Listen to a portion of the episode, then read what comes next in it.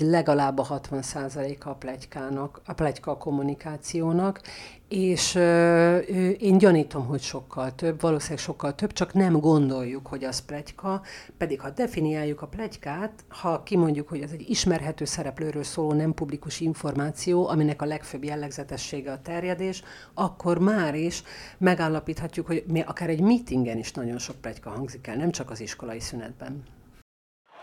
This is the moment we've all been waiting for. Ladies and gentlemen, let's get ready to connect! A plegykák vagy információk áramoltatása egy szervezeten belül, legyen kicsi vagy nagy, szinte állandóan jelen van. Funkcióját tekintve persze lehet romboló, de adott esetben olykor szükséges is. Mit lehet kezdeni egy plegykával, hogy a belső szervezeti fejlődés és a belső kommunikáció szolgáltába állítsuk, és egyáltalán hogyan lehet detektálni, érdemes -e ezzel foglalkozni. Többek között ezekről is beszélgetünk Svetelszki Zsuzsana szociálpszichológussal, vállalati kommunikációs szakértővel, akinek egyik kutatási témája a plegyka. Üdvözlöm a hallgatókat, én Zámbori Bíró Tamás vagyok. Ez a Connect magazin podcast csatornája, ahol friss és inspiráló történeteket osztunk meg a digitalizáció, a vállalati kultúra és a belső kommunikáció témakörében. Köszöntöm Svetelszki Zsuzsát, örülök, hogy eljöttél. Köszönöm a meghívást, és tisztelettel köszöntöm én is a hallgatókat. A Mindset for You az egyik cikkében nagyjából összeszedte a munkahelyi plegykák tartalmát, ha már így lehet specializálni, hogy most munkahelyi plegykákról beszéljünk talán elsősorban, de nem biztos, hogy a kettő között vannak különbségek, de erről majd ezt majd érintsük. Így például a magánélettel kapcsolatban, tehát munkahelyi plegyka, magánélettel kapcsolatban költözés, párkapcsolat, külső változás, munkatársak kapcsolatairól, munkahelyváltás, pozícióváltás, valamilyen feladat sikere vagy bukás, a munkahelyek kapcsolatosak pedig az átszervezés, megszűnés, juttatás változása. Amikor olyan gazdasági válság van, mint most, inflációval, háborúval, rezsinövekedéssel, feltételezhető, hogy még több plegyka kezd el terjedni a vállalaton belül, vagy vállalaton, vagy szereteken belül. Az emberi feszültség vagy frusztráció több plegykát okoz? Tehát most lehet azt mondani, hogy most egy ilyen plegykás időszakban vagyunk, vagy ez egyébként nem jellemző? Abszolút, mert minden turbulens időszak, amikor zörög a haraszt, ahogy ezt szokták mondani, termeli a különböző változatokat, és az embereknek szükségük van arra, hogy a lehető legmegbízhatóbb változathoz jussanak el. Ezért a plegyka elindítja a kombinációkat és a rekombinációkat is. Ezek terjednek, gerjednek, erjednek, majd a nap végén igazságként fogadják el azt, amit a legtöbben igazságként, igazságnak éreznek, még akkor is, hogyha ez nem felel meg a valóságnak. A felsoroltakon túl még sokféle változatot lehetne említeni mindenképpen ide tartozik például a kapacitásbővülés. Meg tudnak ijedni attól a munkatársak, hogy te jó ég, lesz még egy épület, még egy csarnok, még egy projekt, még egy tender, hát mit kezdünk ezzel? Több lesz a Így is kevegyen, kevesen vagyunk, nem találunk embert, és ehhez kapcsolódik a 2010-es évek közepe óta standard plegyka téma a fluktuáció. Megint elmennek hatan, megint nem jött be az, akit felvettek, és így tovább, és így tovább.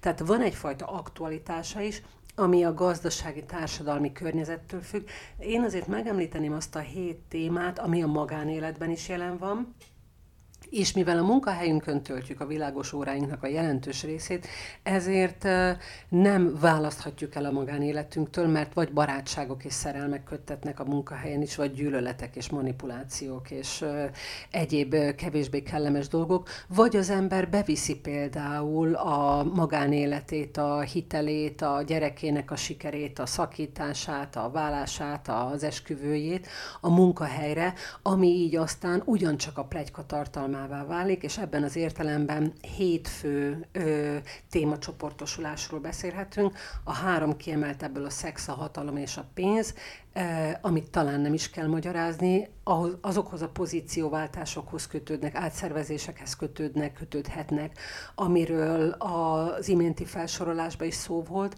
A kompetencia az arról szól, hogy ki mennyire ért ahhoz, amivel meg van bízva, mi a feladatköre.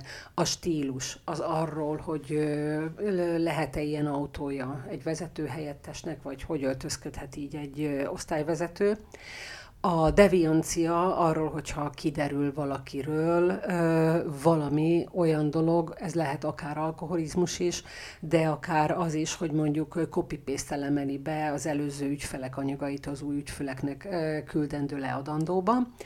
És az utolsó pedig az integráció, vagyis, hogy valaki mennyire illeszkedett be a közösségbe, és az akkor igazán izgalmas, hogyha a vezetőről, a főnökről szól. De akkor a plegyka az mindenképpen valamiféle fajta frusztrációból fakad? Vagy az, vagy az úgy ott van minden nap? Az egy ilyen szórakoztató elem is lehet akár? Van rekreációs pihentető jellege, akkor, hogyha ketten plegykálkodnak, két olyan személy, akik megbíznak egymáskor, mert ilyenkor el lehet engedni, hátradul az ember, nem kell uralkodni az arcvonásokon, nem kell figyelni arra, hogy mit olvas ki a tekintetemből, a pupillem szűküléséből vagy tágulásából, és nem jegyzi meg azt, hogy hirtelen előredőlök, mert ez az adott téma nagyon érdekel, hanem biztonságos közegben lehet plegykálkodni. Ez abszolút, abszolút így van. Azonban azt hozzátenném, hogy nem feltétlenül csupán a frusztráció vagy a turbulencia okozhatja a plegyka megnövekedését. Alapvetően arról van szó, hogy ahol nincs információ, ott keletkezik. Tehát, hogyha a vezetés nem látja el elég információval a munkatársakat, ott óhatatlanul felüti a fejét az a plegyka, ami stratégiainak mondható.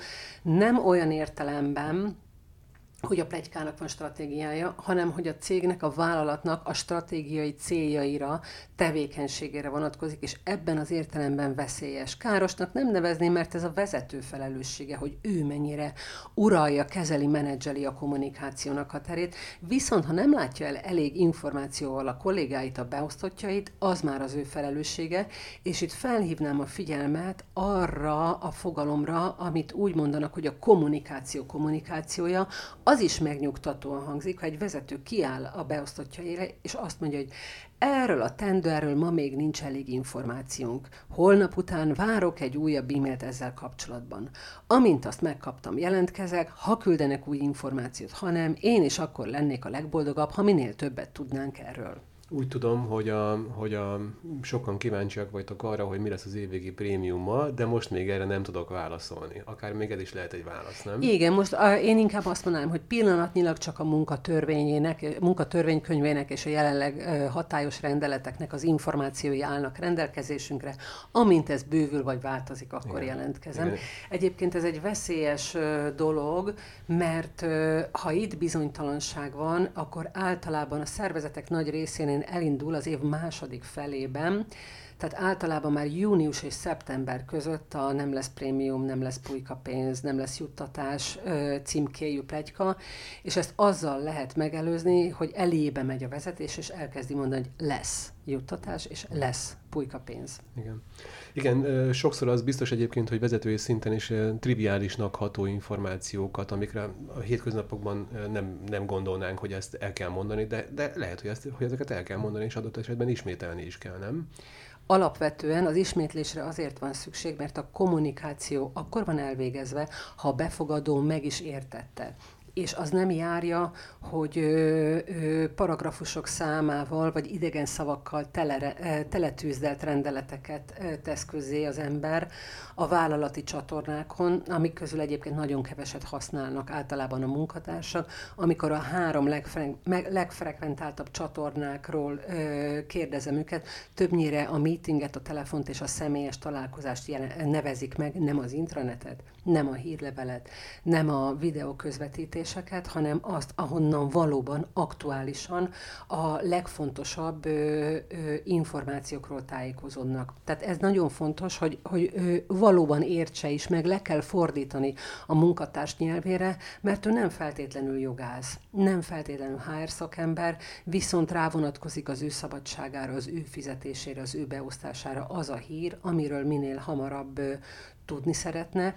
Másfelől pedig, hogyha nincs információ, az kicsit olyan, mint, mint a, a, A nincs kommunikáció, azt azonnal megérezzük, ha viszont van, az nem tűnik fel. Ezt nem tudom jobban érzékeltetni, mint Hoffinak a viccével, hogy e, mikor van áramszünet, este van áramszünet, azért, hogy lássuk, hogy áramszünet van. Körülbelül ilyen a kommunikáció, és fel se tűnik, amíg van, mert az a normális, ugyanis nem egy plusz, nem egy cél, hanem egy eszköz, nevezetesen e, annak az eszköze, hogy jobb legyen az együttműködés a munkatársak között, az együttműködést olajozza, ezért téves az a vezetői elképzelés, hogy végzem a dolgomat, aztán majd kommunikálok, ha ráérek. Nem, folyamatosan kommunikálni kell, mert ezzel lehet csoportösszetartást létrehozni, és energetizálni, vitalizálni a munkatársakat. Uh-huh. Akár még azt is javasolhatod, hogy ugye hát azért szerintem nagyon sok, sokan magukra fognak ismerni a klasszikus konyhai trécselések és plegykálások mondjuk egy ilyen kávészünetben, hogy mondjuk a vezető mondjuk csatlakozzon ezekhez a beszélgetésekhez, és akkor már ott elejét tudja venni az ilyen jellegű plegykáknak? Hát egyrészt nagyon jó színben tűnik fel az a vezető, aki megjelenik ezekben a helyzetekben. Általában azért szokott népszerű lenni a véletlenszerű megjelenése, mert számos nemzetközi kutatás mutatja, hogy az egyik legjobb kommunikációs csatorna az a leaders visit, a vezetői látogatás, és ebből is azt szeretik jobban a munkatársak, amikor nem csütörtökön négykor jelenik meg minden héten menetrendszerűen, hanem vár váratlanul. Uh-huh. Hol három egymást követő napon, hol két hét szünettel, mert ez a kiszámíthatatlanság jelenti azt, ö, érdekes módon, pedig ez egy kicsit kockázatos is, hiszen akkor nem lehet haptákban állni, ha nem tudjuk, hogy mikor kell haptákban állni. Mégis ez üzeni azt a munkatársak számára, hogy érdekesek vagyunk a vezetőnk számára. Meg itt azt gondolom talán, hogy ez a spontaneitás az valamiféle fajta hitelességi jegyé is alakulhat, nem? Akár nagyon furcsa az emberi személyiség, de, de ezt így el tudom képzelni egyébként, hogy ez így vonzóbb vagy hitelesebb a munkavállalók számára, hogyha egyszer csak spontán megjelenik, mint hogyha spontán érdeklődne felőlünk, és spontán kezdene el beszélgetni velünk, akkor ez egy ilyen hitelességi faktor is lehet adott esetben. Abszolút, sőt, ezekről a vezetőkről szokták azt gondolni a munkatársak, hogy mindig itt van köztünk állandóan ö, megjelenik. Aki pedig ezt a rendszeres látogatást választja, arról azt gondolják, hogy máskor sose jön, csak csütörtökön délután négykor, mert azt muszáj neki. Igen, mert az ilyen, tehát az, ami formális, az, az e tekintetben az egy ilyen távolságtartást is feltételez. A spontán, ez ami a nem formális, az gyakorlatilag közvetlenséget feltételez. Így van, noha természetesen ennek a távolságnak a kalibrálására nagyon kell vigyázni, mert hogyha túl közel kerül egy vezető a beosztottokhoz, akkor, és erre láttam példát, és meg is kellett ezt a helyzetet változtatni, nagyon furfangos módon szednek ki a vezetőkből információkat, és ilyenkor szokott a bort panaszkodni, hogy hamarabb tudják, mint ahogy kihirdettük volna, vagy hogy akár mi tudtuk volna. Persze, mert hogyha a legalsó szintnek van egy kapcsolata a felső szinthez, akkor észrevétlenül szedi le az információkat, mondok egy példát, megkérdezi, ebben az említett teakonyhában, hogy lesz-e leépítés. Azt mondja erre a vezető, hogy nem tudjuk, de az arcizma úgy rezdül, a fejét úgy tartja, a metakommunikáció úgy működik, hogy az ebben igencsak jártas beosztott, ezt azonnal kódolja, és a, viszi rögtön a többiek közé is terjeszti. Találtam egy kutatásról egy információt, a Duke Egyetem egyik kutatásában videóra vettek negyedik osztályos lányokat, akik közeli barátok voltak, a 15 perces beszélgetés során a lányok átlagosan 36 plegyka témát osztottak meg egymás között, amelyek mintegy 25 különböző társukról szóltak. A Psychology Today, eh, amely írt a kutatásról hozzáteszi, a dokumentált plegykák többsége nem volt ártó szándékú. Nagyjából egynegyede inkább a szórakoztatás szolgálta, vicc vagy érdekes történet formájában, és a plegykáknak csak 7%-a volt olyan agresszív megjegyzés, amely akár sértő is lehet annak, akiről szólt. Mit érdemes tenni egy vezetőnek, ha az ő fülébe is eljutnak olyan ártó vagy ártalmas plegykák, amelyek súlyos, amelyek súlyos zavart okozhatnak egy munkavállalónak, vagy akár a vállalati működésnek? Egyáltalán meg tudjuk-e különböztetni, a, ki tudunk -e emelni ártó plegykát? Érdemes -e megkülönböztetni a kettőt?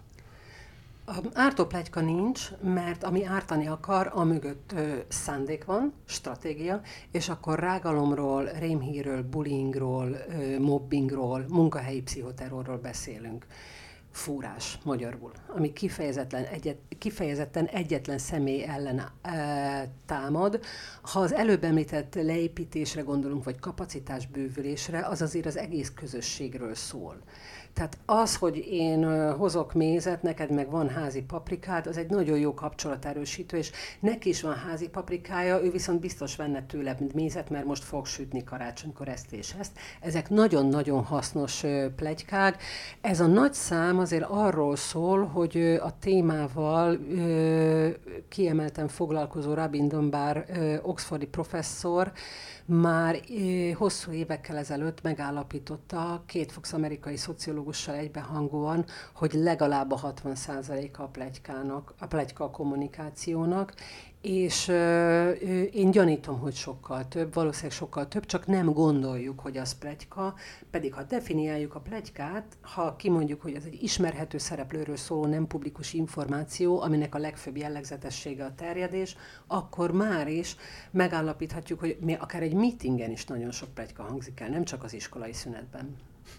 A, muszáj, muszáj megkérdeznem, mert itt ugye lányokról van szó itt a Gyuk Egyetemnek a kutatásában, de hát férfiak és nők szerintem nem nagyon különböznek. Nem lehet ezt tipizálni, hogy most melyik plegykásabb, vagy melyik nem. Szerintem a férfiak ugyanolyan plegykásak, mint a nők. A férfiak és a nők kommunikációja azért különbözik, mert evolúciós léptékben a nőknek nagyobb a jártasság az informális kommunikációba.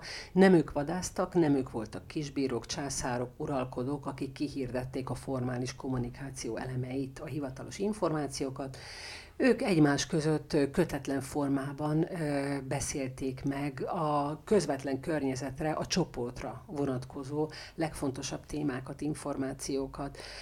Azon kívül a plegykát a férfiak minősítették évszázadokon, évtizedeken keresztül. Ők mondták ki azt, hogy ez milyen negatív dolog, holott egyetlen törvény sem tiltja, de a szent írásokban azért elítélik a férfiak a nőket.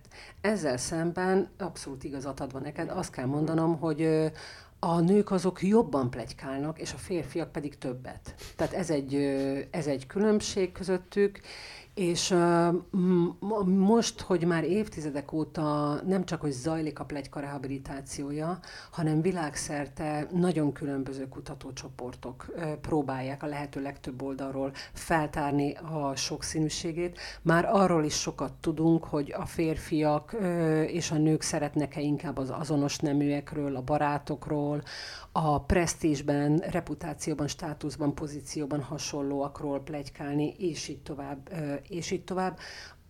Ez azért az elmúlt évtizedek radikális változásai miatt jelentősen változhat, illetve hát ugye ebbe azért az online tér is beleszól. Mi, mi az, amiért ez ilyen fontos témává vált most így a kutatási területeken? Hát elsősorban azért, mert a vállalati kommunikációnak van egy nagyon fontos feladata küldetése és hivatása, amit nem feltétlenül tudnak ellátni az ilyen mandátummal rendelkezők, mert vagy például nincs is belső kommunikációval foglalkozó szakember a vállalatnál, vagy azt gondolja, hogy az ő feladata, hogy betűtípus tervezzen a családi nap plakátjához nem erről van szó, hanem a munkatársak a munkával kapcsolatos kommunikációt várják, mert nagyon bosszantó, hogyha egy hét csúszás van, nagyon bosszantó, hogyha két nappal hamarabb kéri az ügyfél az anyagot, és ők erre nincsenek felkészülve, mert nem kapták meg időben a kommunikációt, és ami még a helyzethez hozzájárul, hogyha nem kommunikál a vezetés, a munkatárs viszont fog a zsebében lévő internet segítségével felhasználva a különböző chat opciókat, és ebből egy olyan intenzív online zsizsegés keletkezik, amiről néha nincs tudomása a vezetőknek, hiába van például egy hivatalos Facebook csoportja az adott cégnek, nagyon gyakran a zárt Facebook csoportban áramlanak az aftos fűszeres plegykák. Uh-huh. Tehát akkor maga a digitalizáció és a kommunikációnak a digitalizációja, mint egyre szélesedő és elérhető platform, ez ami egyre inkább az előtérbe helyezte a plegykáknak a vizsgálódását. Igen. És megjelenését vagy erősödését is adott esetben. Ez vezethet oda, hogy ha nem kommunikál a vezető, akkor majd fogam beosztott. Uh-huh, világos. A bevezetőben ugye mondtam, említettem ezt a detektálást, illetve hogy érdemese magával a plegykával foglalkozni. Én feltételezem, hogy, hogy maga a plegyka az szerintem összességében hasznos információt tartalmaz. Így van. És egy belső szervezeti működésben, egy belső kommunikációban ezeket jól fel lehet használni, de hát ugye ehhez először is detektálni kell, meg kell nagy, nagyjából struktúrálni kell, és ugye erre építeni belső kommunikációs eszközrendszereket, vagy akár stratégiát. Ezt jól sejtem. Érdemes detektálni ezeket? Abszolút. Én még a detektálás kifejezés mellé a feltárást is oda tenném, mert nagyon gazdag ökoszisztéma, ha kommunikációs ökoszisztéma az, amit az ember megismerhet, amikor belemerül egy vállalat plegykájába, és most nem csak sztorikra gondolok, vagy történetekre, vagy több fizetést kap, kevés, kevesebb fizetést kap, több munkája van, kevesebb munkája van, típusú választós plegykákra, hanem például ö, megismerheti a kollégáknak a szókincsét is, ami nagyon hasznos, mert ha mondjuk azt mondja valaki, hogy nincs itt Gábor már két órája, és a főnök erre úgy tud válaszolni, hogy nézd meg a nyírfa tárgyalóban, ami azt jelenti, hogy az udvaron lévő nyírfánál lévő dohányzó, és ezt országszerte így hívják, van tölgyfa tárgyaló, diófa tárgyaló, és akkor, akkor ezzel is teremt egyfajta közelséget, és azt üzeni, hogy én is része vagyok annak a kommunikációnak, ami közöttünk zajlik, és ami összeköt bennünket többek között. Hogyan lehet detektálni? Érdemese? Engem ez nagyon érdekel egyébként, hogy maga ez a, ez a technika, hogy mondjuk én nem tudom, belső kommunikációs munkatársként, vagy nem tudom én HR, HR vezetőként, HR szakemberként jövök, megyek, és, és beszélgetek emberekkel, vagy pedig amikor hallok valami plegykát, akkor azt nem értékelve gyakorlatilag, nem tudom én, begyűjtöm ugyanúgy lehet detektálni, mint a magánéletben, vagyis a viselkedésből. Tehát, hogy baráti körbe elterjedt, hogy egy csinos lány most éppen ö, ö, szabad idézőjelben, mert a múlt héten szakított, akkor ennek a plegykának az elterjedése után másképp fognak vele viselkedni a fi, azok a fiúk, akiknek tetszik. Na most például, ha egy vállalatban elterjed az idő előtt, hogy mondjuk jön a lean, ami egy munkafilozófia, és arról szól, hogy nagyon pontos megfigyelések és mérések alapján optimalizálják a folyamatokat, és hogyha nincs elég információjuk a munkatársaknak a lean akkor azt fogják mondani, hogy jön a lean, na akkor lassítunk. Nehogy itt nekem a leggyorsabb mozdulatomat állítsák be, nehogy aztán beszorítsanak egy olyan feladattempóba, amit nem tudok ellátni. Tehát a gyakran találkozhatunk passzív rezisztenciával a cégeknél, amikor egyszerűen betartják a szabályokat. Ha mindig minden szabályt betartunk, akkor azért nagyon megnehezedik az élet. Akkor, akkor sok probléma lehet. Mindig minden szabályt senki nem tud betartani.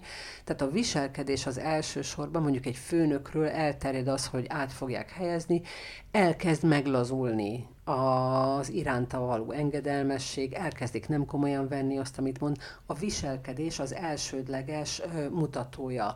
Feltárni nagyon sokféleképpen lehet, kvantitatív módszerekkel is, hálózatelemzéssel is, kvalitatív módszerekkel is, mély interjúkkal, fókuszcsoportokkal, részvevő megfigyeléssel, egyre, sőt, hát a mesterséges intelligencia és a machine learning egyre kifinomultabb eszközöket kínál ehhez.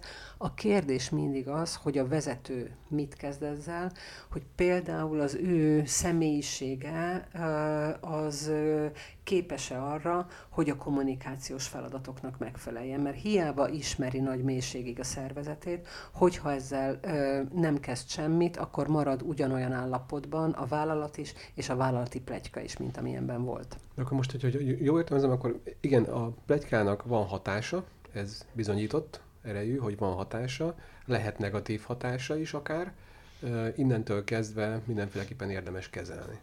Tehát ezt, ezt tudatosan kell közelíteni akkor a plegykát. Figyelemmel kell kísérni a plegykákat.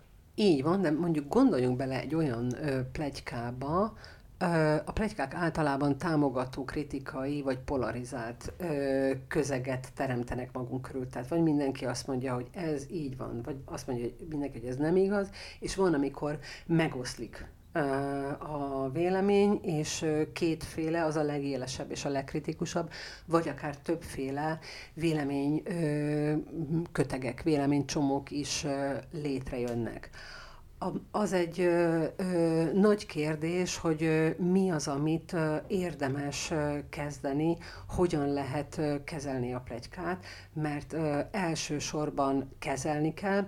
Gondoljunk például abba bele, elterjed az, hogy leépítés lesz. Biztos ö, lesz olyan dolgozó, aki elkezd idézőjelben stréber módjára hajtani, látványosan teljesíteni, nehogy ő legyen az, akit elbocsátanak, míg egy másik típus hátradől, majd igen, akkor én már el is engedek emberek mindent mondja, és elkezdi böngészni az álláshirdetéseket.